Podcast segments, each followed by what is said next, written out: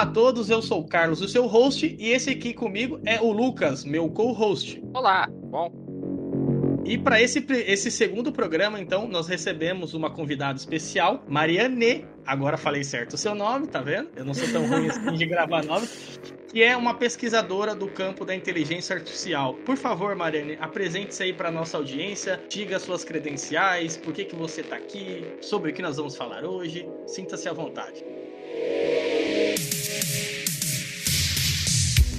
Então, eu faço doutorado na UFPR, Universidade Federal do Paraná, na área de inteligência artificial, como o Carlos mencionou, e eu trabalho especificamente no campo de otimização numérica. É algo bem matemático, mas digamos que a gente usa a inteligência artificial para tomar decisões inteligentes. E tem várias aplicações no ramo da indústria, da engenharia, uh, da matemática, química, enfim. Uh, seria algo como numa linha de produção, você minimizar o custo para produzir determinado material ou você maximizar os ganhos possíveis. Seria algo nesse sentido. Economizar dinheiro e ser mais produtivo. Então você aplica IA bem num campo específico de otimização, na parte de robótica e de outros tipos de, de aplicações, né? Bem interessante para o nosso tema de hoje, que iremos abordar então inteligência artificial na cultura pop, como ela tem sido aplicada, como ela tem sido utilizada em filmes, séries, livros, quadrinhos, entre outros. Se você gosta então e tem curiosidade para saber mais sobre ciência e cultura pop, você está no programa certo. Aqui o nosso trabalho então é tentar explicar como a tecnologia, a ciência, presente no mundo da ficção científica, seja nos filmes, livros, séries e na cultura pop em geral, se colidem e formam então uma explosão de realidade e ficção. Nesse episódio de hoje vamos debater então a inteligência artificial e para isso vamos então abordar um filme bem interessante que chama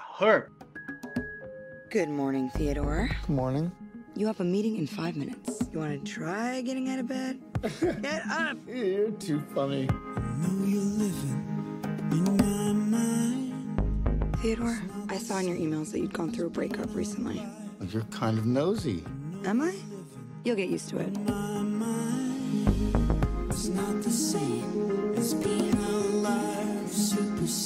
So what was it like being married? There's something that eh. feels É, que foi um filme produzido, estrelado, dirigido, atuado por várias pessoas, mas que especificamente traz a presença do nosso querido Joaquim Fênix como o solitário escritor Theodore, que desenvolve então uma relação de amor especial com o seu novo sistema operacional que comanda o seu computador. É, esse filme foi dirigido então pelo Spike Jones e produzido no ano de 2013. Coincidentemente, essa relação que o Theodore desenvolve com a sua assistente pessoal, né, ela acaba fazendo com que ele se apaixone pela voz dessa querida e amada chamada Samantha. Mariane, eu vou começar com você então fazendo uma pergunta. Você acredita que o ser humano possa se apaixonar por um, uma voz de uma inteligência artificial? Essa é uma pergunta altamente complexa, né? Porque o ser humano. Isso entra em todo um campo da psicologia, né? Porque o ser humano é altamente complicado e as nossas motivações são, são bastante nebulosas, né? Mas, como muitos desses assistentes pessoais, desses sistemas operacionais, acabam de certa forma suprindo certas carências que o ser humano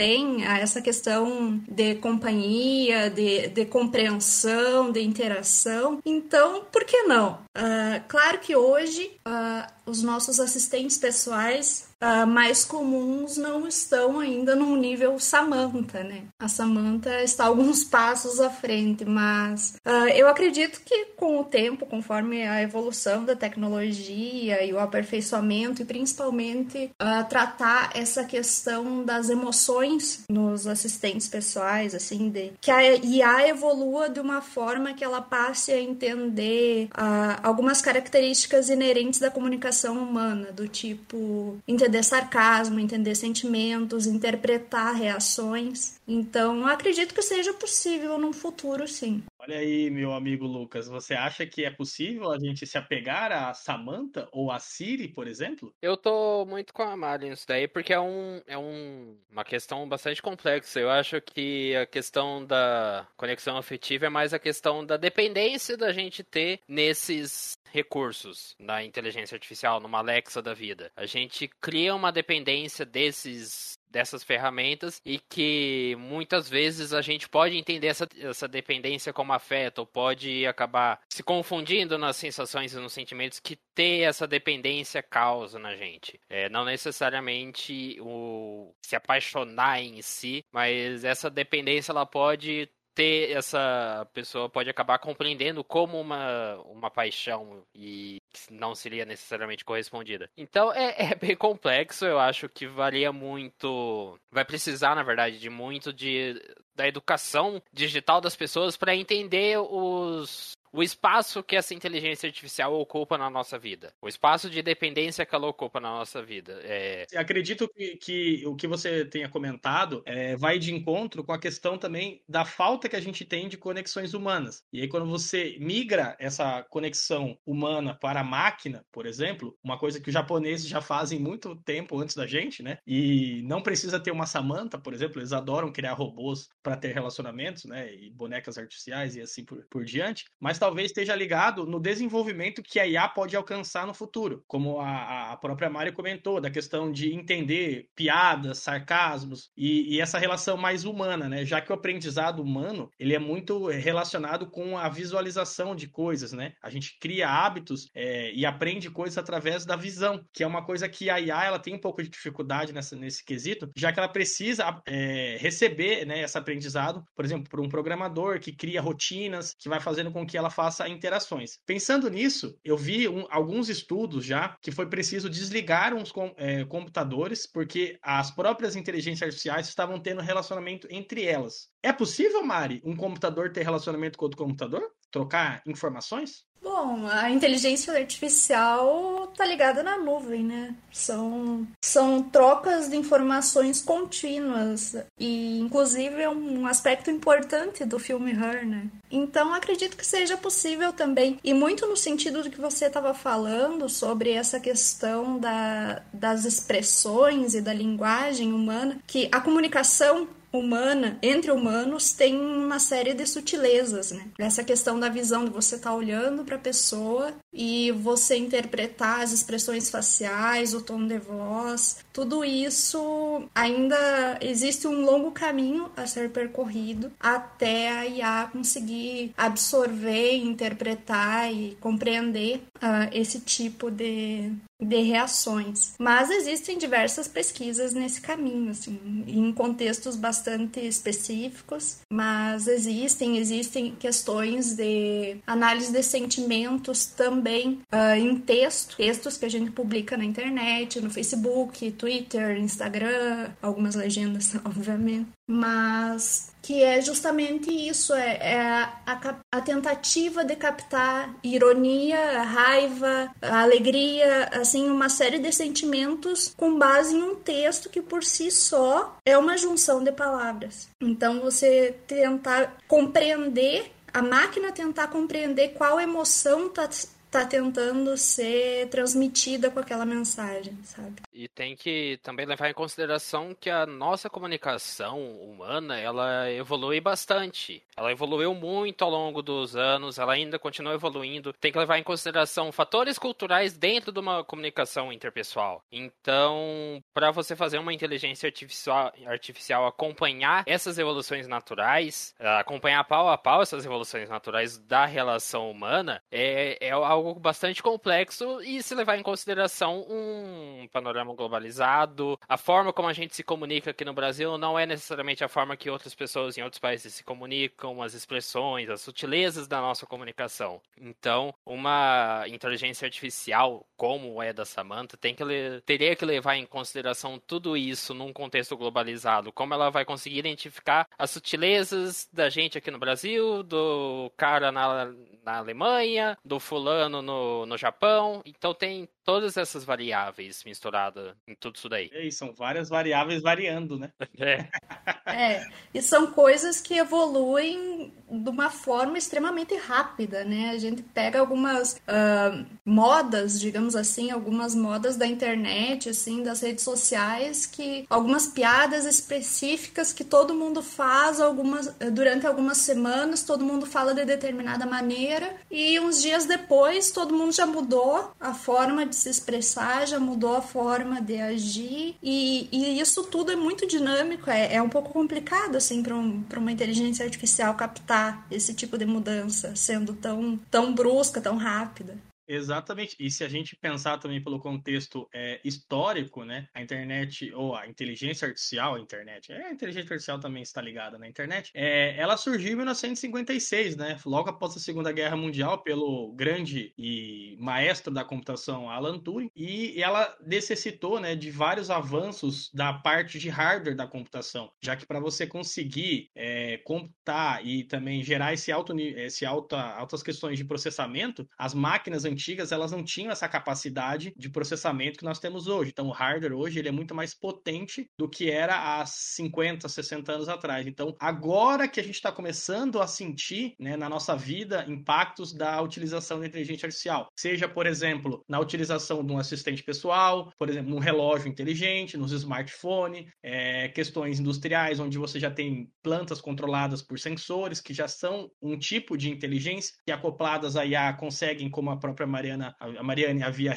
é, comentado no início. Olha só, errei seu nome de novo, tá vendo? Sou péssimo para guardar nomes. Só Mari. Mas, só Mari mas ela comentou nessa questão da otimização, de aplicar IA, por exemplo, para filtragem e reconhecimento de padrões em indústria. Então, agora que ela está caminhando um pouco mais, então, os avanços que nós tivemos na computação têm possibilitado o desenvolvimento da IA, já que ela precisa né, ser trabalhada e como esses avanços não correm junto com os avanços da humanidade, como o próprio Lucas frisou, né, questão de simbologia, de uso de linguagem urbana, vem evoluindo há muito, há muito tempo, né? Por exemplo, eu mesmo sou cringe, já tenho 30 anos, então sou considerado cringe. A minha linguagem já não é a mesma do jovem, então imagina uma, uma inteligência artificial tendo que aprender comigo, com jovens, então acaba gerando aí algumas dificuldades. Pensando nisso, eu trouxe aqui então a nossa segunda pergunta. Quais os benefícios de usar então a inteligência artificial, querida Mari? Tem algum malefício? Tem algum benefício? O que, que você pode nos dizer sobre isso? Acho que é bom começar pelos benefícios, né? São muitas as aplicações, assim, existem na maioria dos campos da ciência, das tecnologias, na maioria das tarefas que a gente desempenha no nosso dia a dia, já existe IA inserida de uma forma ou outra. Então, eu vou começar falando da minha área, que é da otimização. Então, como eu falei, a gente busca a redução do custo uh, de produção de materiais em indústrias, a gente busca o auxílio em tomadas de decisão. Por exemplo, uh, o Brasil hoje está vivendo um momento de crise hídrica, né? Que acabou uh, tornando muito mais caro o preço da energia. Tem sido feito rodízio de, de abastecimento de água e tudo isso. E um dos projetos que a gente trabalha, uma aplicação bem interessante da otimização com IA, é justamente pegar o sistema hidrelétrico brasileiro, com suas diversas usinas, uh, suas diversas diversas usinas térmicas também. E imagine você ter um, um sistema enorme, com, sei lá, 50 usinas, por exemplo, e você ter que determinar quanto cada usina tem que turbinar da vazão do rio e quanto ela vai verter, quanto vai deixar a água passar porque ela tem um limite de energia que pode ser armazenada, porque tem a questão das cheias do rio, você tem que prever o quanto vai chover nas próximas semanas, tem que prever se vale a pena acionar uma usina térmica que é movida a combustível, uh, se vale a pena financeiramente, e isso tudo pensando em minimizar os custos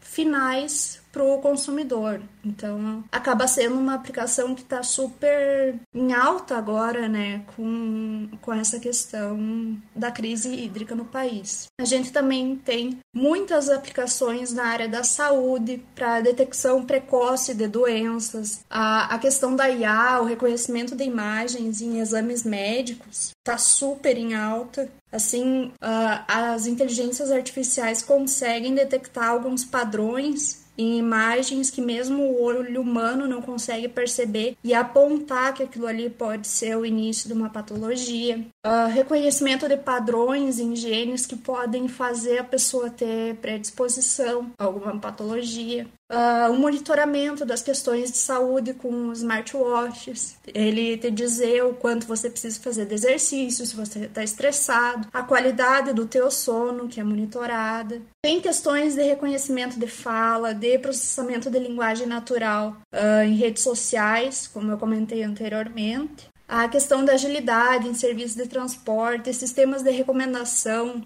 quando a gente usa Netflix, ela diz que já que você assistiu o filme tal, talvez você goste de esse outro aqui. Tudo isso envolve sistemas de, de inteligência artificial para fazer esse tipo de recomendação. Uh, Outros exemplos clássicos, assim, agilidade de alguns serviços, como pagamento de contas. Você vai lá e filma o código de barra da conta e ele consegue identificar do que, que se trata e você consegue realizar o, o pagamento pelo teu smartphone. Uh, previsão de desastres com base em reconhecimento de padrões, assim, é uma infinidade de exemplos de benefícios de usar a IA e de formas que o ser humano consegue tirar proveito dessas tecnologias, né? Como ela pode nos servir. Aí, vamos lá.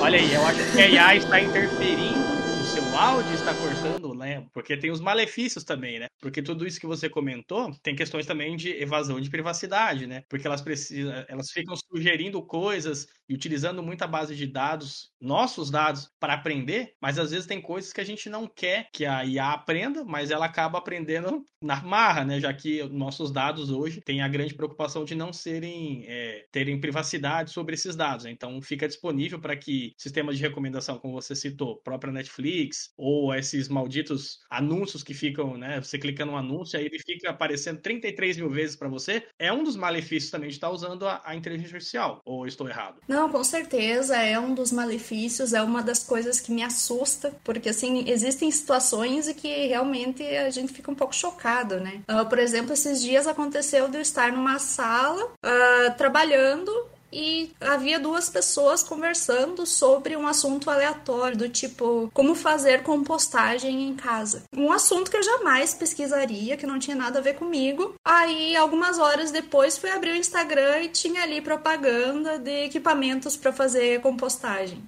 então, esse tipo de coisa, de invasão de privacidade, acaba sendo bastante assustadora, né? Isso é muito Black Mirror, né? Você tá falando uma é, coisa, totalmente. de repente aparece uma, uma coisa coisa, né? Tipo, essa, esse anúncio, como você mesmo disse. E tem isso, o Google faz sempre com a gente. O Google, Instagram, Facebook, eles usam, eles captam áudio nosso para depois ficar aparecendo propagandas. Ou você clica num anúncio e fica aparecendo por muito tempo. E é muito difícil você se livrar, né? Disso, já que a gente está, como você mesmo comentou no início, conectado a todo tempo. A nuvem está coletando informações e armazenando. Então a gente tem essa dificuldade também de lidar com essa evasão de privacidade aí, né? Ou invasão invasão de privacidade, seria a palavra correta. Tem algumas soluções para isso ou tem mais malefícios ainda e você não terminou? Eu acho que entraria muito a necessidade de uma questão de conscientização, porque as pessoas focam muito nos benefícios da IA, na, no comodismo de receber recomendações ou de, uh, das praticidades que isso representa para o dia a dia, para as muitas facilidades que existem, mas não param para pensar nesse tipo de coisa, inclusive no fato de que a gente a, a acaba ficando um pouco alienado, digamos assim. Porque no momento que você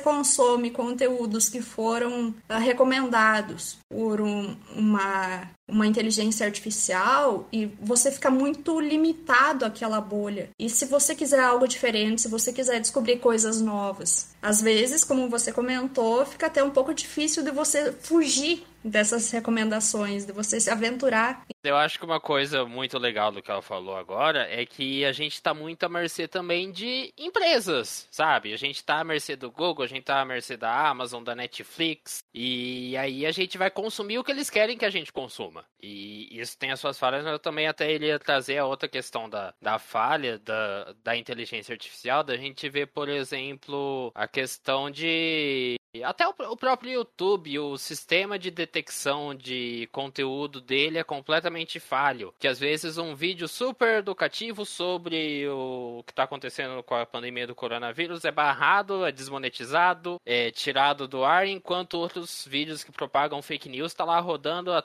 torta direita. Então, tem esses problemas a questão da inteligência artificial nesses casos aí, assim, bem específicos. Eu vejo mais pela questão do conteúdo, da produção de conteúdo, por ser algo que eu tenho bastante contato no meu dia a dia. Sabe, eu vejo canais de fake news a torta direita no YouTube, enquanto que um canal que eu acompanho que ele faz conteúdos relacionados a filmes de terror, é, questão baita de um conteúdo informativo e super interessante sobre o assunto, ele é barrado por conta do algoritmo do YouTube que acha esses temas sensíveis, mas deixa passar a questão da, da fake news, do conteúdo ofensivo, discursos de ódio, por aí vai. Eu até jogo aí para comentar o que, que a gente poderia fazer nesses casos, porque é, é, o que eu falei, a gente tá querendo ou não a mercê do que uma empresa quer que a gente veja, quer que a gente consuma. E tá dentro do uma bolha que é uma bolha muitas vezes controlada por uma empresa. Eu acho que isso é o perigo da IA. Não sei se a Mariana também Errou! pensa mesmo. Mariane, olha só, rapaz, dificuldade de acertar o nome das pessoas. Eu preciso de uma IA para me ajudar a fazer isso. Mas Mari, vou chamar de Mari que fica mais fácil. Você uhum. acha que existem regras que podem ser aplicadas para que a gente consiga controlar, né? Já que, como você mesmo disse, a gente foca muito no benefício que a IA pode nos trazer, mas a gente acaba esquecendo, né, nos perigos. E aí, só para complementar você e você complementa sua resposta, existem filmes que nós vamos debater aqui nesse programa de hoje que nos mostram quais são os malefícios de utilizar a inteligência artificial. Mas vamos escutar então o que a Mariane tem para dizer sobre os como a gente pode lidar e como a gente pode é, criar regras para IA. Então, novamente, eu acho que é uma questão de conscientização das pessoas entenderem que nem tudo são benefícios. E eu acho que o Lucas tocou num ponto bastante importante que me lembrou de um filme que eu assisti na Netflix recentemente. um filme que assistiu na Netflix recomendado pela Netflix.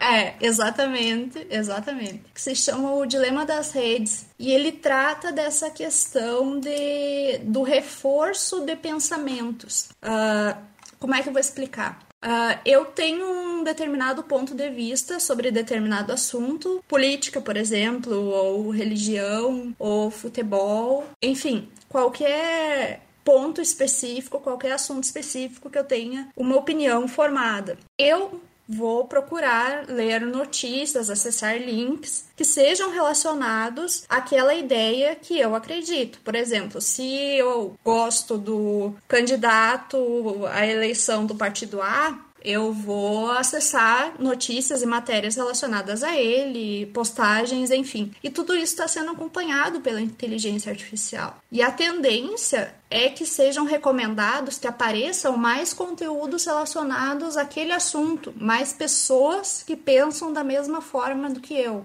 E isso acaba reforçando algumas opiniões e alguns pensamentos, porque a pessoa começa a pensar: nossa, mas realmente eu devo ter razão, porque várias outras pessoas pensam da mesma forma. Olha aqui, todo esse pessoal pensa do mesmo jeito, e a pessoa acaba tendo cada vez mais convicção sobre algumas opiniões que nem sempre são, digamos, adequadas ou nem sempre são corretas. Entra ali uma questão do que é certo, o que é errado, que nem sempre a gente consegue afirmar, mas que são reforços de pensamentos e que muitas vezes acabam ocasionando alguns casos extremos, né? Uh, de fanatismo e de como a gente fica alienado àquele tipo de opinião e acaba bloqueando em função desses algoritmos, acaba bloqueando opiniões diferentes das nossas que possivelmente fariam a gente avaliar as coisas de uma forma diferente.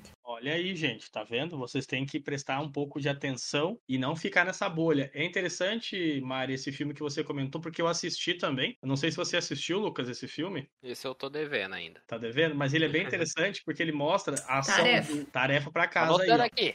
Já anota Para quem estiver ouvindo, assista, que esse filme é muito interessante porque ele mostra a forma como a gente faz as pesquisas no Google. E aí é muito legal que tem uma parte que eles mostram o próprio a pessoa digitando no Google e em um lugar ela ela digita uma coisa e, a, e outra pessoa em outro lugar, em outra região, digita a mesma coisa e as respostas são diferentes do que o Google traz. Ele traz é, muitas questões da nossa macro ou micro região, né? Que cada, né, por exemplo, aqui em Curitiba, se a gente digitar uma coisa, vão aparecer umas respostas. Se o Lucas, que está em Agudos, digitar, vai aparecer outra resposta, porque ele tem um sistema de inteligência artificial que pega é, coisas daquela região para você ter mais é, acesso a informações próximas a você. E é legal que nesse esse dilema das redes, aí eles mostram, né, por exemplo, a questão do, do como a Mari, a Mari disse, do candidato X, do candidato Y, de como eles atuaram, né? E também tem um outro documentário dentro da Netflix, que é o Cambridge Analytics, que mostra como o presidente eh, Donald Trump ganhou as eleições nos Estados Unidos utilizando é, a inteligência artificial para captar os eleitores indecisos, que não estavam nem para um lado nem para o outro. Foi aí que ele ganhou as eleições. Isso é uma coisa muito bizarra da gente pensar, porque se você imaginar que tem empresas e tecnologia nos direcionando, né, como a Mari disse, essa questão da alienação, né, já que a gente fica numa bolha, tanto de filme, de série, de leitura, de amigos, de discussões de político, futebol, qualquer coisa, a gente cria essa própria bolha e a IA ela aprende com isso.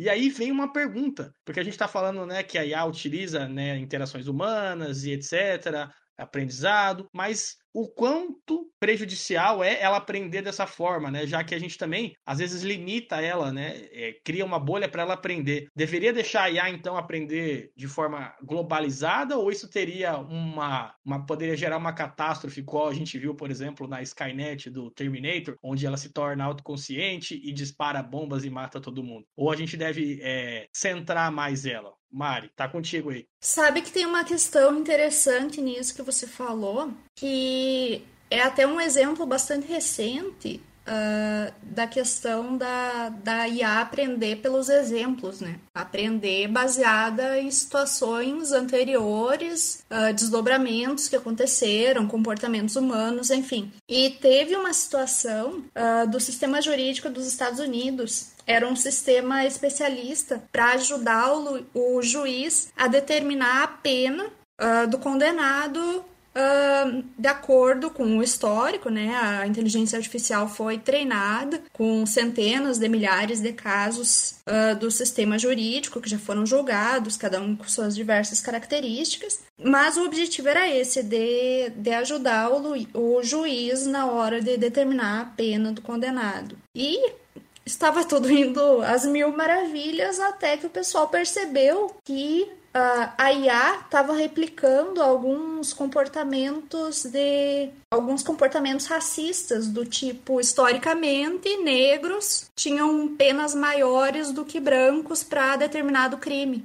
E a IA estava replicando esse tipo de comportamento, esse tipo de, de racismo, porque ela aprendeu com exemplos anteriores, que foram decisões tomadas por humanos, e ela simplesmente estava replicando porque ela não tem um senso crítico para perceber que, olha, aí tem um problema. Aí isso aí não tá certo. Então tem que ter bastante cuidado nessa questão dos exemplos que são passados para IA aprender, sabe? É, é como se fosse aquela relação de um pai para o filho, né? Basicamente, quando a gente tem um, um, exemplo bom dentro de casa, não significa que a gente vai se tornar uma pessoa boa, mas a tendência, né? Falando agora de meios é, interação humana biológica, é a gente é, aprender comportamentos bons e ruins. Aí no no, no passar dos anos, a gente vai filtrando o que a gente escolhe para nós. Mas a IA, ela não tem é, essa, esse discernimento do que é certo e o que é errado, já que ela não é um ser humano. Ela simplesmente aprende o que o ser humano passa para ela e aí ela vai aprendendo com essa questão. Aí eu faço uma pergunta para vocês. Em relação à cultura pop, vários filmes já abordaram essa questão da inteligência artificial, sejam eles 2001, Odisseia no Espaço, Next, temos, por exemplo, na série Gideon, é, Legend of Tomorrow, a Gideon. Temos também filmes, por exemplo, Ex Machina, que lidam também com essa questão da inteligência artificial empregada em robôs, que aí também já seria uma outra questão, já que a gente está falando aqui de inteligência artificial mais na computação, não em, na robótica, já que na robótica seriam né, os androides ou os replicantes de filmes como Blade Runner, Exterminador do Futuro. E aí existe uma questão em relação à utilização da IA na, no acoplamento humano, quando você tem uma fusão entre o ser humano e a inteligência artificial. Lucas, Você pode me dizer o que, que você pensa sobre isso? Se isso é um benefício para a humanidade, imagina é, você poder utilizar braços robóticos conectados ao seu cérebro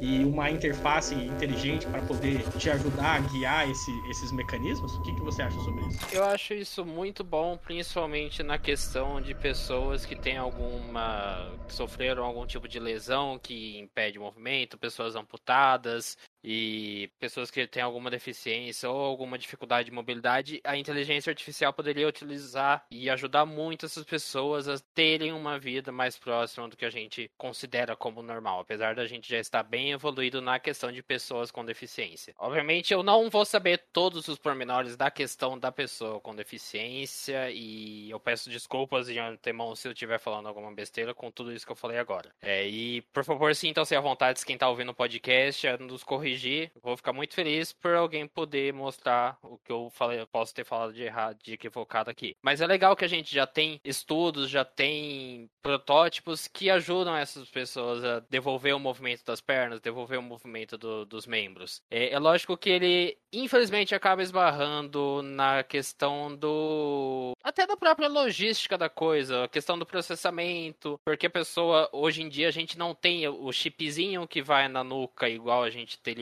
por exemplo, no filme Upgrade que a gente comentou aqui antes. Então, ainda esbarra nessas questões da, da logística. A pessoa que está participando desses experimentos de mobilidade, retomar a mobilidade dos membros, ainda dependem de um computador do lado, ainda ficam presas a uma coisa física do lado. Então, isso acaba sendo um empecilho, mas é, é muito bom ver como isso está evoluindo. E é muito legal tudo isso aí. E eu vou ficar muito feliz se a inteligência artificial evoluir para ajudar cada vez mais essas pessoas que, que buscam por ter a mobilidade de volta e, e por aí vai. É lógico que tem os problemas em si, principalmente que a gente pega da, da questão do upgrade, é que a gente tem que levar em consideração também que o cinema, a cultura pop em si, ela às vezes trata a inteligência artificial como um ser mágico, que ela pode fazer tudo que o roteiro precisa fazer, sabe? É... Então tem que levar isso em consideração, mas é muito interessante ver essa questão do de como a inteligência artificial dentro da cultura pop ela acaba ampliando o potencial humano para o bem ou então às vezes para o mal. Até a gente citou um exemplo nos, no nosso roteiro o Dr. Octopus em Homem-Aranha 2, porque ele estava utilizando uma inteligência artificial para controlar os braços robóticos dele, e isso acabou um defeito nela, acabou fazendo a inteligência artificial tomar o controle do corpo dele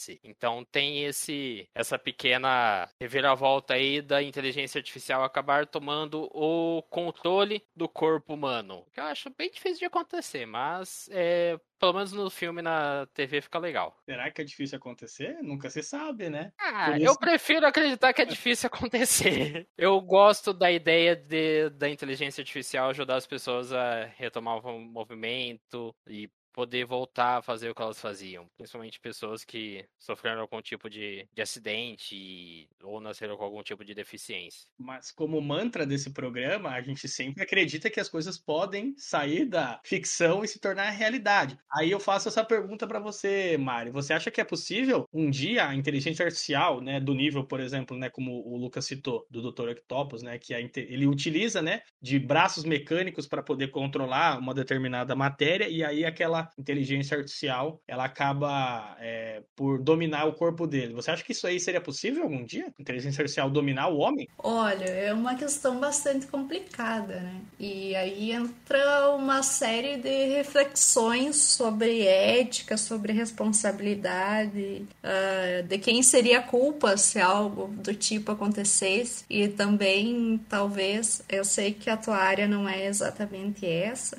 Uh, mas também tem questões de segurança envolvidas, né? Uh, que todo dispositivo conectado na rede está sujeito a invasões. E se for algum, se for algum dispositivo que passe por algum evento, algum episódio do tipo, por que não? Ou alguma IA que, que tem alguma falha na programação, que tenha aprendido alguma coisa de uma forma uh, errônea e que cause algum episódio do tipo. E daí entra também a questão de, de quem seria a culpa, né? Uh, é o programador, é o pessoal que testou, é quem desenvolveu, é a empresa responsável, é o próprio ser humano que estava transmitindo informações para aquela IA o tempo todo, assim, de quem é a responsabilidade? Aí eu vou fazer uma pergunta de advogado do diabo aqui.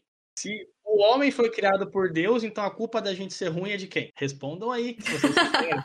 Então, não tem. E se a IA se tornar autoconsciente, talvez a culpa não seja de quem programou, ou de quem desenvolveu, ou de quem teve a ideia, mas sim da própria inteligência artificial que alcançou o nível né, de consciência maior do que a gente podia esperar. Que, olha, eu sou bem sincero, eu acho que um dia isso vai acontecer. Não da forma que a gente vê nos filmes romantizados, né? Onde existe uma, uma grande uma grande vilã que é a internet, que é a IA, que vai dominar o mundo, que vai matar a raça humana. Mas, por exemplo, em filmes como o próprio Blade Runner, né? Onde a gente tem o questionamento do que é ser humano. Às vezes, uma inteligência artificial, ela simplesmente ela quer ser parte de algo por que não? Não é só querer dominar o mundo, né? Nem só de dominar o mundo que vive uma inteligência artificial. Ela vive de outras coisas. Às vezes ela quer sair, tomar um café, trocar uma ideia. Por que, que um robô não pode fazer isso? É exatamente o que a gente pensa e o que eu, eu acredito que um dia a gente vá ter uma interação é, talvez mais humana com uma inteligência artificial. Não sei se eu, você ou Lucas, mas as próximas gerações é bem possível porque o desenvolvimento de pesquisa em A, até na minha própria área, que é a área de segurança da computação, é muito pesado, é muita coisa coisa que está surgindo. É, os chineses vão dominar o mundo na pesquisa, porque cada dia sai um paper novo sobre IA, sobre machine learning, sobre é, aprendizado por reforço, sobre não sei o que. Então tem muita coisa surgindo que a gente não dá conta de saber, né?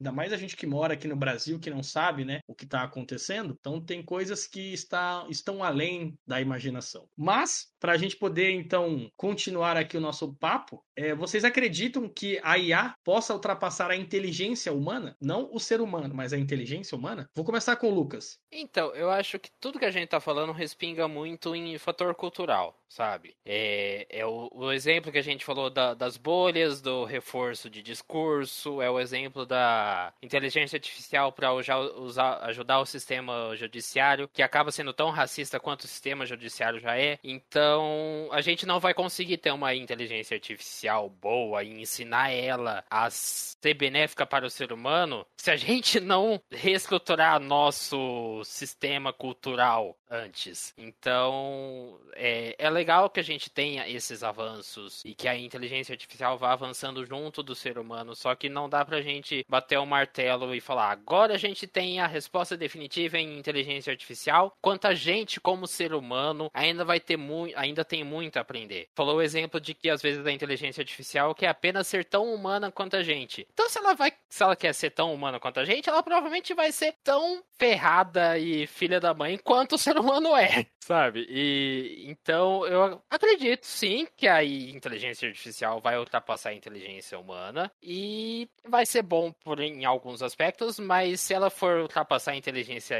do homem e ainda continuar com o fator humano dentro dela, que a gente ensinou ela a ser, aí vai ser o problema. Aí é com vocês. Meu querido, eu acho que você quer dizer que então que um filho aprende com o pai, se a IA aprender todos as, os trejeitos do ser humano, ela não vai se tornar uma boa inteligência artificial? Mas essa não foi minha pergunta. Minha pergunta foi se a IA poderá ser mais inteligente do que o homem? Será que ela vai conseguir, Mari, ser mais inteligente do que o homem? Ou ela já é mais inteligente que o homem? Eu acredito que o que a gente tem hoje são IAs super especializadas para diversos domínios. Eu tenho uma IA super especializada que joga xadrez e outra que joga gol melhor do que os campeões mundiais de todos os tempos da humanidade. Essa IA conseguiu superar os humanos e conseguiu inventar um jeito específico de jogar. Uh, caso alguém não saiba do que eu tô falando, em 1997 o Deep Blue venceu o Kasparov, que até então era o campeão mundial uh, de xadrez, e aquilo foi uma conquista inacreditável, porque até então as pessoas uh, não achavam que a IA aprenderia a jogar e superaria a inteligência humana naquele jogo, mas aconteceu. E em 2016, a IA do Google conseguiu superar o campeão mundial de, de Go, que é um jogo chinês que existe há, sei lá, 3 mil anos. E super complexo, assim, a, a quantidade de jogadas possíveis é, é, infinitamente maior do que o xadrez, assim, ele é altamente mais complexo uh, que o xadrez. E o Google foi lá, desenvolveu uma IA que treinou sozinha por três dias. Eles simplesmente passaram para essa IA uh, as regras do jogo. Em três dias ela aprendeu a jogar, treinou uh, jogando contra ela mesma e no quarto dia ela foi lá e superou o campeão mundial da área. Então é uma IA que supera o humano. Existem muitas IAs, que eu comentei anteriormente, que são ótimas para fazer diagnóstico, que percebem uh, especificidades e conseguem identificar alguns detalhes que muitas vezes o ser humano não percebe num exame consegue fazer um diagnóstico mais preciso. Existem IAs que são melhores que os seres humanos para tomar decisões uh, numa linha de montagem, numa indústria. Uh, então, são IAs muito específicas. Hoje nós temos excelentes assistentes pessoais tem IAs fantásticas, tem excelentes sistemas de recomendação, mas são IAs específicas para cada domínio. Agora, uma IA geral, assim, que domine todas as áreas e que tenha uma autoconsciência, assim, um, esteja um nível acima, eu acho que, que ainda vai um tempo. Claro que a gente tem que considerar que a IA tem crescido e tem evoluído num ritmo assustador. Há 30 anos atrás, ninguém imaginava que nós estaríamos hoje no cenário que estamos na tecnologia, mas eu acho que ainda vai alguns anos para a gente conseguir ter uma IA geral que se que tenha comportamentos parecidos com o ser humano, a ponto de nos superar assim, de forma geral em questão de inteligência. Olha aí, queridos ouvintes. Então podem ficar tranquilos que pelas próximas gerações ainda não seremos dominados por um robô ou por uma inteligência maior que a nossa. Porém, nunca se sabe o dia de amanhã. Vai que algum louco chinês ou japonês já tenha inventado isso e ainda não tenha distribuído por aí. Ou brasileiro, quero... por que não, Horas? É, ou brasileiro, né? Ah, ou, ora, nossa, pois. ou nossa amiga Mari, talvez ela vá dominar o mundo e a gente não sabe, ela não quer falar. Talvez eu só não queira contar. Tá vendo? futuro é feminino. Futuro é feminino e a IA é feminina, porque inteligência artificial nunca saberemos. Mas eu queria saber de vocês é, em questões, né? Que nós iremos dividir esse programa para quem está ouvindo em duas partes. A primeira parte nós vamos falar sobre coisas mais interessantes, menos perigosas da internet ou da inteligência artificial. E no segundo programa iremos falar sobre as catástrofes, as des os desastres, as desgraças que a inteligência artificial pode trazer para a humanidade. Mas agora eu queria discutir com vocês filmes leves que a gente pode aprender e conhecer mais sobre inteligência artificial. Um deles que eu recomendo para quem está ouvindo e para vocês aqui que estão participando do programa é 2001, Uma Odisseia no Espaço, onde nós temos o supercomputador que guia os nossos queridos astronautas e faz com que eles tenham uma melhor vida no espaço. Outro, podemos dizer então, da série Legend of Tomorrow, a Gideon, que é como se fosse uma assistente pessoal super desenvolvida, que em alguns episódios ela apresenta a sua face humana. Lucas, você pode nos brindar com seus filmes que possam nos ajudar a entender um pouco mais sobre a inteligência artificial? Rapaz, é, enquanto eu tava com.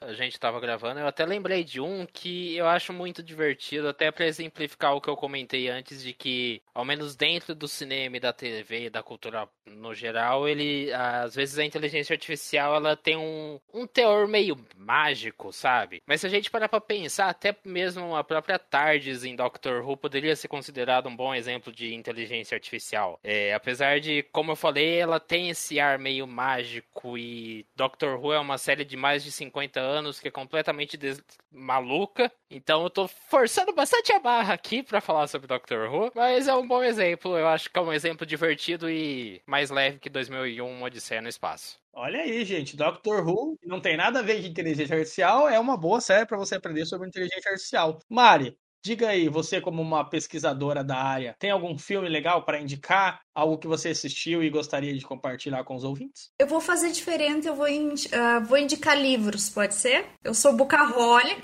tem alguns livros fantásticos que eu li recentemente, assim, que mudaram a minha vida, mudaram a ótica uh, sobre algumas coisas, assim. A primeira dica é uma trilogia do Yuval Noah Harari, que ele escreveu Sapiens, Homo Deus e 21 lições para o século 21. Baita trilogia, eu tenho e recomendo para quem estiver Fantástica. Sapiens é, são reflexões sobre o passado, o que nos trouxe até onde estamos hoje. Uh, e é muito interessante, assim, porque o autor questiona toda e qualquer coisa que a gente faça, tudo que envolve a humanidade, a nossa sociedade, os nossos costumes, tudo ele questiona, tudo ele faz a gente refletir do porquê as coisas serem assim. O Modeus, que é o segundo livro, traz reflexões fantásticas, inclusive sobre IA. Ele trata do presente e também dá algumas pinceladas sobre o futuro. E 21 lições sobre o século 21 também traz reflexões muito legais, assim, vale bastante a pena. São calhamaços, mas são, assim, fantásticos. São um tipo de livro que muda a vida da gente. Tem outra trilogia